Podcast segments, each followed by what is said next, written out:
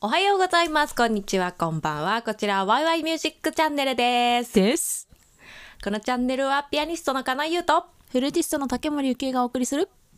きな曲を好きに演奏して、好きに喋るチャンネルです。はい。今日も始まりました。よろしくお願いします。よろしくお願いします。なんか急にあったかくないうん、すごくないすごい春になったね。やばいよ、花粉。えちょっと私も、 私も結構今日くしゃみ出るかもしらん。すあ、本いません。うん。いやーすませんねもう出してこうもしかしたらね出してこう。 もう出してくしかくしゃみ出るもん我慢出ししてていいこうね。しょうがないね。はい。今日はドンジョンという、えーまあフルート奏者でもあり作曲家作曲家としてよりまあフルート奏者かなそうだね。フルート奏者っていう感じがするよね。た感じだよねうん。の曲をえっと2曲やっていきたいと思います。はい。ただいまお聴きいただきましたのがえっとね「パン」っていう曲。パン。パンこれあの食べるパンじゃない。絶対そう思うよね。あれも一緒だし。スペインだもだそうだよね馴染みない人から聞いたらパンって言ったら真っ先に食べるパパンかなンだよね。そううんのパンはあのギリシャ神話の神様の一人でよく出てくるんだよね、こう音楽にパンっていうのは。そうだね。特にパンってフルート持って、笛持ってるから。フルートじゃないんだけど、笛持っフルてる。ートじゃないんだよね。すごあいれうん何みたいってなんかああいう楽器日本にもあるよね。なんかこうこう筒みたいのが横にパーって長さの違う筒がこう横に並んでうん。吹いていくっていう楽器を常に持ってた人なので、はい。うん、よく出てきます。そうです。でドンジョンはフルーティストのフルーティストだったから、はいまあ、。すごいフルートのにフルーティストが吹きやすい曲をえそうだねフルートが入こってうるいかに映えるかっていう曲すごい、うん、が多いよねやっぱりなんかこうフルートって何も知らない人がフルートっていう楽器を思い浮かべた時に、うんこんな感じかなって想像するような曲確かにこうきらびやかでそうイメージすごがくこうなんていうのあの技術っていう感じのするよね。そうだね華麗な感じがするよねすごいさうんいやりたがらなかったよねゆきえちゃん。やなんかさこれせっかく2人でやってるのにさあのあまりにもうん室内楽的な面白さとかはないからそのフルートをいかにこう技巧的に美しく見せるかっていう感じがすごいしてちょっとあんま好きじゃないなって思っちゃったんだけど、うんでもなんかよくよく聞くとすごく綺麗だなっていうことに途中で気づいてだからこのパンは結構前に撮ったんだよね。そうだねいつだっでけなんかすごい夏夏そうあ夏に撮っててそ夏うに撮ったんだ撮ったんだけどなんかすっごいゆきえちゃんが嫌そうでなんかこれなんか嫌じゃないみたいな感じのことを言って てそうそうそうみたいな。で今日あのもう一曲お送りするんですけどはい、 「まあナイチンゲール」っていう曲があってねはい、でそっちも途中まで多分撮ってたんだよねでもうなんかあそう嫌だみたいになっちゃってゆけいちゃんがやっぱり嫌だーってなっちゃ ったで私としては結構なんでなんでっていう感じそうだよねい言ってたよねそんな言うほど言うほど悪くない悪くないみたいな 「ことなくないよ」って言ってたよねそうだからそのフルートらしくて華やかなっていうのが多分フルーティストからするとなんて言うんだろうもういいよっていうところがあるのかなあえー、どうなんだろうなんかもうさそのフルフルートと伴奏のピアノって分かってるのであれば、うんうんうんあのなんか全然そこにねあの疑問はあんまりないんだけどうんうん何せこうねそうまあちょっとアンサンブルっていうにはちょっとなーっていうのがね私の中にはあったんですけどね、まあでなんもかね、うん、はい確かに、うなんかだってさ「じゃーん」じゃない、 あの「やワオンじゃーん」みたいあのー結構な、うん、観客みたいな気持ちだよね私弾いてるけどえそうですそうですよ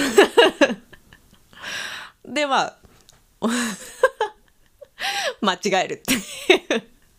ぼーっときれ綺麗だなと思いながら聞いてたら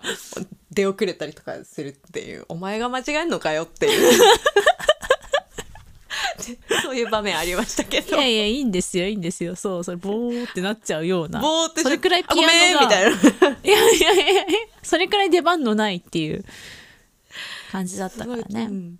聴衆みたいな気分ですね弾いてるいやで間もたまにはたまには良かったですうんでもあのいいす素敵綺麗だし映えるし、うんうんこう似たような感じかと思いきやこのパンとナイチンゲールもだいぶちょっと違うしね雰囲気そうだね確かにねうん、なんかあのドンジョンってさあのフルートのエチュード書いててさ、サロンエチュードっていうの書いてて、うんうんうん私の一人一、人でやった時にそのエチュードの一番をやったんだけど、うんやっぱねメロディーがすごい詩的で美しいんだよねうんだからあのドンジョンの曲自体は嫌いじゃないんだけどっていうところですかね、すごいねあの有有名っていうかあの人気高いよねそのサロンエチュードサロンエチューあドあってそうだよね作曲入ってる綺や麗つだからねうんうん、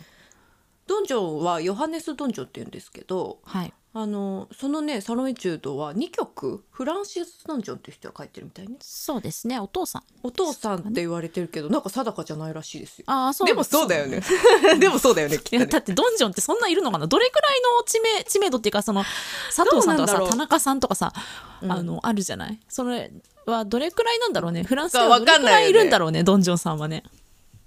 そうそんなことあるんだなと思ってどうなの違確うかにのやっぱりフランシス・ドンジョンさんといいやちょっと違うね曲あ違うんだ、うんちょっと違なんか私の感覚だとフランシスさんの方がちょっと陽気な感じする、ちょっと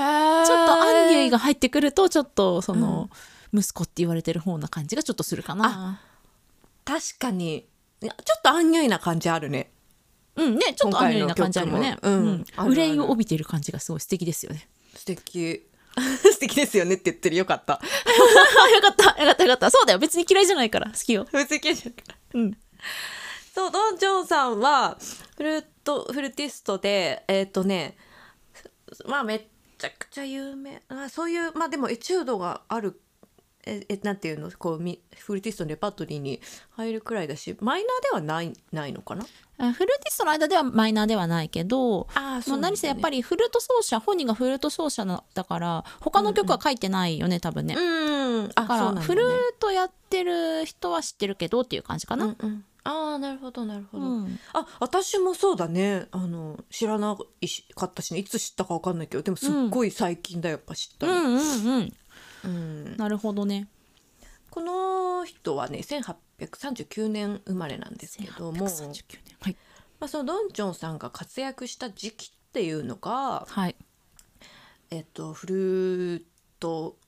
の歴史において結構重要な時代だったと言えるでしょう。はいみたいな感じえっとえっとねドンジョンさんは時代としては、はいえーサン・サーンスのあとフォーレの前、フォーレの前はいっていう感じでえーっとその辺りのドンジョン界隈のフルーティストっていうのはすっごい今でも有名な名だたる名前があるんですよね。びっくりしますねびっくりしますね。えっと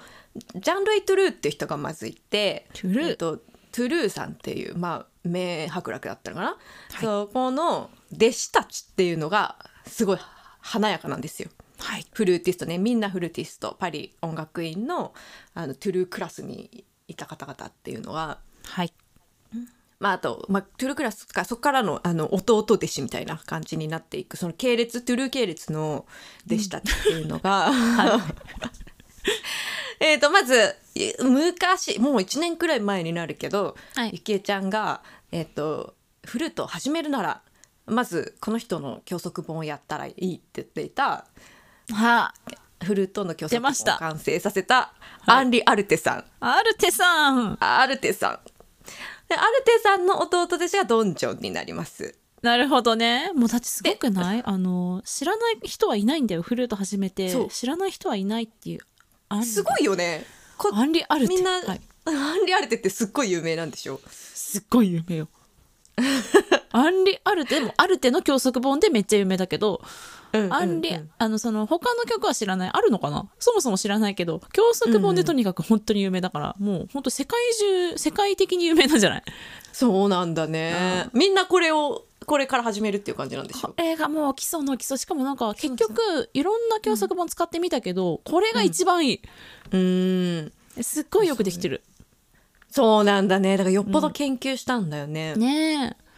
それの弟弟子がごめんなさいねとと弟子がドンジョンすごいねでさらに、えっと数年経ってタファネルってまたこれまたいやすごいね大変有名なタファネルもフルテストで指揮者でで曲もいっぱい書いてるね最高に美しいですね素敵なめっ曲がいっぱいあちりゃますくちゃ活躍された方だとタファネルがもうでも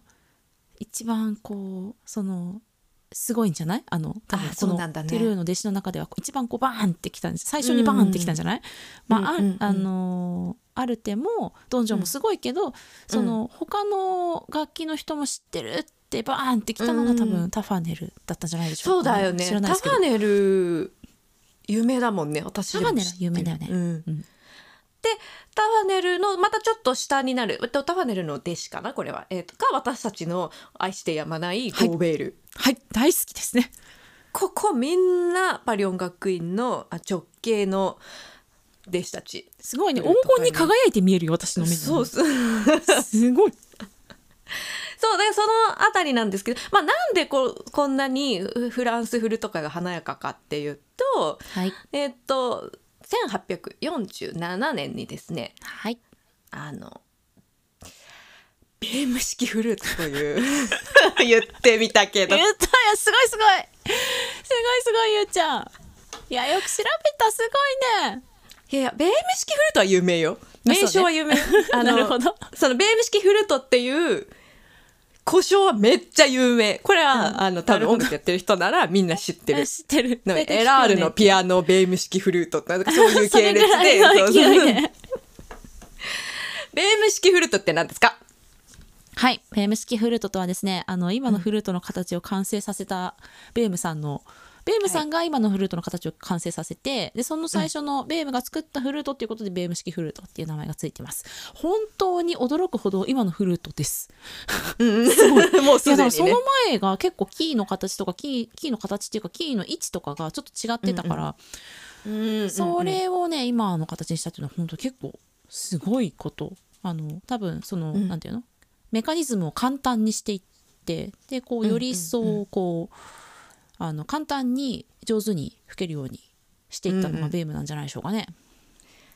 テオバルト・ベームさんという方がね、すごいですこの人ベームこの人ねあ式の教則本っていうかそのフルートの本みたいなの書いてるんだけど修理のことにも触れてて、なんかうん修理フルートを吹く人で修理ができない人っていうのはうんそれはあのフルーティストじゃないくらい 言ってるごめんなさいって思っちゃうそう自分の楽器は自分の手で直せって書いてあるみたいですねなるほどあのまあ昔はそうやって何でもねあの自分でやれるっていう人が多かったっていうのとあとまあできる人の発言だよね、あそうだとはね思うけど 確かにねそうだよねもう自分で作っちゃってるぐらいだからねあのどれくらいすごいかっていうとこう、はいところははいやっぱりフルーティストじゃないと分かんないと思うんだけど、まあ、1847年そこ発表されてからほとんど楽器が形は変わってないっていうのとあとはクラリネットとサックスとかもまあえ影響されてるらしいねベーム式に。うんそうだね別にベームがあの開発したわけじゃないんだけどベーム式フルートの影響を受けて開発されなるた形でああのいやっぱり今日の形に近いいのやすかごいね全く同じなのかちょっと分かんないけど、まあ、でも原型には絶対なってるっていうくらい画期的だった。いやそうだよねなんかさ、今の時代の楽器がなんでそのベーム式フルートから、えーとこんなに長い年月が経ってるのに離れていってないのか、形がこう大差がないのかっていうとやっぱりそこで完成されちゃってるんだよね。その形が一番いい、すごい音が鳴るとかそういうもう形,、形的に完成されてるからやっぱりずっと今日まで形が変わってない。すベごーいム式の前っていうのは木製だったの、そうだね木製の楽器だね。フルートは木管楽器だからね。えそうなの今ね金管楽器じゃないのってたまによ言くわれるんでねすけど。そうだよねそうだよね素そう材なんがで。すよ一番最初がね出だそしがうあの木管楽器なのでフルートは木管楽器ですうん、だけどベームしベームさんが、えーそう銀の楽器をなね銀銀銀にで開発銀を使ってはい銀を使ってキーの形も変えてまあ完成させた楽器を完成させた、配列っていうんですかねキーの配列配列なんだへえ、でそれが1847年に発表されましたはい、でそっからあのフランスの楽器制作者たちが、うんあの少し少し改良なんかそのめ多分大幅とかじゃなくて多分ちょっとなんだと思うんだけど改良したんだって。でそあれなるがほど、うん、あのそれでちょっとこう見た目とかも少し武骨だったらしいんだよねベール式、うんうんそれはちょっとこう洗練された感じでより今の姿に近いっていう素敵感じでなんかねだらそのえーあごめんなさいうん、うんはいごめんごめんはいはいどうぞあのそのフランスであの今の形になったのに、うんあの今結構世界的に使われてるフルートって結構日本のメーカーが多いんだよ。ああそうかそうかそれも結構なるほどねあれだよね不思議だよね。向こうでまあ作でっもたけど、こう突き詰めていったら日本人がそうなんだよねこうだんだんたくさん作っていくようになるっていうね。日本らしいねものづく りやっぱり、やっぱそうだね。だんだんね。てん仕事が丁寧なんでしょうねあなるほど。研 究研究に余念がないだろうしそれは間違いないわ。そうそうそうそれで、えー、とそれが47年に発表1847年に発表されてから、はいえっ、ととフランスにで改良されてから、はい。えー、1860年だから15年ちょい、うん10ちょい15年くらい大体そのくらい、そそのの15年ぐらいかな、うん10 13年ぐらいかな。かな。で、えっ、とさたって1860年にえっ、と、そのパリ音楽院のね、はいあの学園楽器に認定されます。はい。でさ学園っ楽き器のとそはのまあ公式の楽器ってことじゃない？これもうをあれ使だうよといねいで授しょ業うっとていう。かそうだよねうん授業とかコンクールとかオーディションとかでこれを使ってくださいってことでねうん。なんだけどそのアルテさんの先生だったトゥルーはまあずっと旧式だったらしいね。旧式をあー使そっていのたなんらかしいと。ベーム式が発表された時トゥルーはいくつだったんだろうねえー、 私計算できない1786年の生まれ。 1000? うん。 800いつもさ、ゆきちゃん計算できないのに聞くよね。 あごめんご めん聞いちゃってゆうちゃんゆうちゃんに計算してもらおうと思って聞いちゃってさ何度も言ってると思うけど、私計算でき ます。これ何度も言ってる。超面白い千1786年生まれで、1840、あ、ごめん、うん、あ、そうそう、1786年生まれで、1847年に米ミ式が発表されてる。で、認定されたのは1860年。はあじゃあもうちょっとおじいちゃんだったから無理だったのかなまあそうなんかねただその弟子たちはもう、あのーそのベーム式の方を使ってだからアルテドンジョンタファネルゴーベールそのあたりはもうあの現在の形のフルートで活躍されたなるほどねということまあでやっすぱねちょっ。とで50過ぎてくるとどうなんだろう新しい楽器でやってねって言われていや前のからいや前からずっと使ってる方が愛着もあるしってなるのかなまああと響きがやっぱり違うだろうしね。こうまあねうん、それは違うって思っても、まあ、無理ないなとは思うけどね。まあねそうそれでえっ、とそだからなんていうのかなそのできたばっかりできてまだ若い楽器うんの、えっと奏法とかそういうものを発展させて確立させていった世代なんですよ。なるほどそうそれでそうやっぱりそうやっていろんな色音音だったりさ、うん多分出るようになったんでしょいろんなできるパッセージの種類も増えただろう増えした増えたでしょもう画期的なんじゃないそういうのを受けてやっぱドビュッシー・フォーレとかそのあたりが自分の曲にどんどん取り入れて生かしていった。どっちかっていうと音色が変わったんじゃないかな、うんうん一番大きいのは音色かな、はいうん、ででだからそのちょっとオケの飾りみたいなポジションからかなりフルートをい、あの本当に活かせるような曲が書かれるようになったのがこのあたりで、はいまあ、フランスが一躍フルート先進国になったと。そわのあたみりんのな時これ代ねですごいフルートにさらにさらに一歩詳しくなったありだっがて聞とういてみんな聞いてるこれ大事な大事な話してるよ今結構今。聞いて聞いてこうわのーいこのチャンネルはフルートとピアノのチャンネルだ からこの人の歴史は結構重要ですよ。なという流れがあるわけですだからあの最近私たちこの1900年代とかの曲をよくややってるんだけど、はいまあ多いんですよフランスのそのあたりの曲っていうのはかなり研究されて多いと思いますはいあの曲が書かれた時期だから重要な時代なんでしょうね。なるほどねでそのアルテさんのはい皆さんがお使いになる教則本っていうのは、はいえー、1880年に完成されています。 1880年そうすごい1860ね年で学院学期に認定されてから20年で教則本を完成させるわけですね。うわ20年かけてるよすごいようんそりゃ完。璧なはずだようんまあ、アルテさんが 20年かけたかどうかわかんないけどどまあでもわかんないけどねその辺はわかんないちょっとどうなんだだろうけねど、まああのやっぱりそのああたりだって教則も完成したってことはもうかなり奏法は確立されたっていうことでしょなるほどね確かにだよねだからフルートがあのこれでもうバッチリ活かせるぜっていう状態に多分なったんじゃないですかアルテさんが80年に。さすがですねですね。そすのごねいですわ弟弟子ですからねドンさんはね、大変フルート奏者としては活躍なされたということで、はい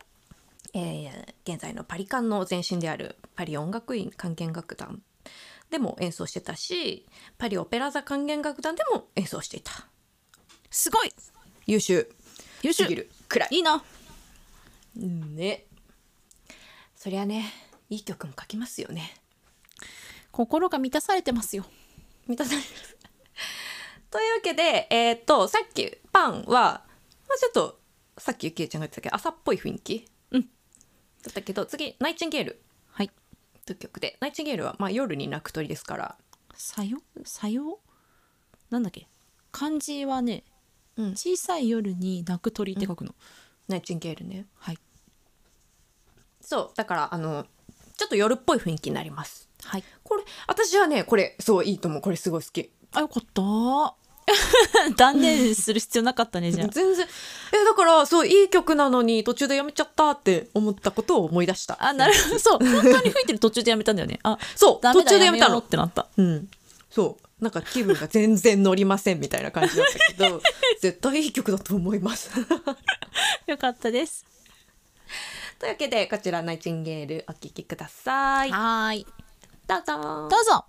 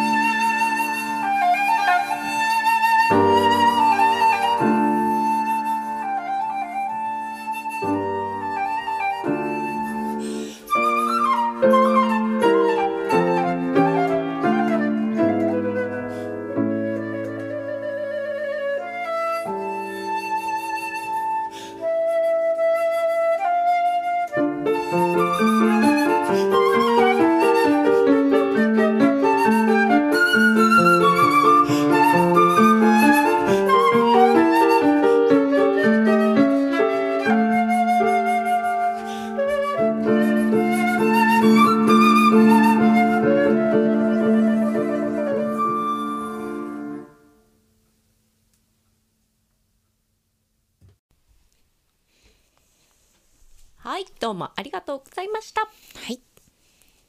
よいいと思うんですよあよねでもやっえならよかったてからはいやってからは良かったやってからは良かったなと思でしょそううん、よかったよかったそう素敵ですありがとうごフルーティストっていう感じですうんわかりますこれでもかっていうくらいこう見せつけてくる感じはいってくるよね、うん音楽的にもフルートの良さはこれですみたいな感じだもんうね、ん、しかもそのまんま良さ出てるしね、うん、だからすごく素敵だとと思う、思うわ、うんうん、ぜひ今後もあの演奏されてくださいありがとうございます 期間特があれにばぜひ特に私はナイチンゲールがお気に入りでございますああなるほどよかったですお名前も素敵ですから題名ナがイチンゲねールええでね1曲目のあのパンについてちょっとあのパンについての説明ねパンというものは何なのかっていう説明ちょっとあの省いちゃったんだけど、はいなんと来週 も間に合えばあの「パンの笛」という曲をご紹介したいと思いますのでその時に詳しく触れたいと思います。承知いたしました、えー来週間に合うかどうかっていうのにねこれにはあの深い事情がありまして 録音してたんですよしてたよしたんですん先日したん撮り終わっでたすしけど、ねはい一個ね撮り終わったんですけど、はい私のせいなんでしょうそんなことはないですけどねデータが飛んじゃったんですよいやびっくりしたよねしかもさデータの飛び方があの全部飛ぶならわかるのよ100歩譲ってなんだけど 私のフルートパートだけ抜けてるからもうだからホラーじゃないほんと普通にオカルトの話だよ怖っ怖いの怖い話だそうよなのでさもう復元もできないしそうすっごい頑張ってたねゆうちゃんねそうでも撮り直せ撮り直すしかないってなって、うんなんか悲しいですよね本当にごめんなさい大丈夫ですよ、まあ、あの私はすごい好きな曲なので全然何度でも撮り直すんですけどゆうちゃんはもう結構がっかりしちゃってて結構うまく撮れてたからね それでがっかりしちゃったそうんだなよねので残残ってた方の音源を聞いたら、うんさだって今までだってさこんな毎週配信してきてさ、うんこう超スピード仕上げでややってるじゃない、毎はい毎回でもやり直したいん曲なんかいっぱいあるわけよあ なるほどああもうあれやり直したいなって思うのあるんだけど、はいどうしてかそういう時に限ってめっちゃ良かったのそれねもうね世知辛せちがらい完全に世知辛ゆうちゃんあの大きな目に憂いがかわいそうえちょっとねいつも病むのは池江ちゃんの方だけど、私がちょっと病みかけたよね そうだねいやゆうちゃんが病みかけているっていうかまあなんか結構メンタルやられてるっていうのはねすごいもう手に取るように見えましたけどはい本当に申し訳なかったです全然いいんですそれよもしょうがさないフルートがね華やかにやる曲だったからねいいんですよああねご負担がいってしまいますけれどもまわたかります取り直してください一緒にやりましょうすいませんでしたなのでまあちょっともう一回取り直すということなので、 もう落とさないとは思うんですけど落としちゃったらまたずっとダラダラ喋り続けますはいそうしましょうはいはい、それでは、はいえー来週もお楽しみにあなんとですね いろんな意味で、うんリクエスト来ましたよ、ありがとうございはまい、ちすょっとあのツイッターではないんですけどもあの、リクエストいただきましたのでそれもいずれやりましょうっていうことでやりましょう近々はいやる予定でございますのでどんどんみんなリクエスト送ってくれていいんですよツイッターにてリクエストは「ハッシュタグ #YYMCL」YYMCL をつけていつでもつぶやいてくださいくださいあごめんツイッターのことも言っていいツイッターねゆうちゃんが更新してくれたんだけどめっちゃ絵が可愛いのよ、ああそうそうそうそう書いてみましたすごい上手なの似 てるの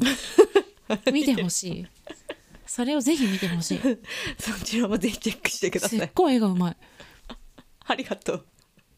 感動して好いきなのるすごいよねそれも見てほしいです、ぜひ見てください、はいそれではまた来週さよなら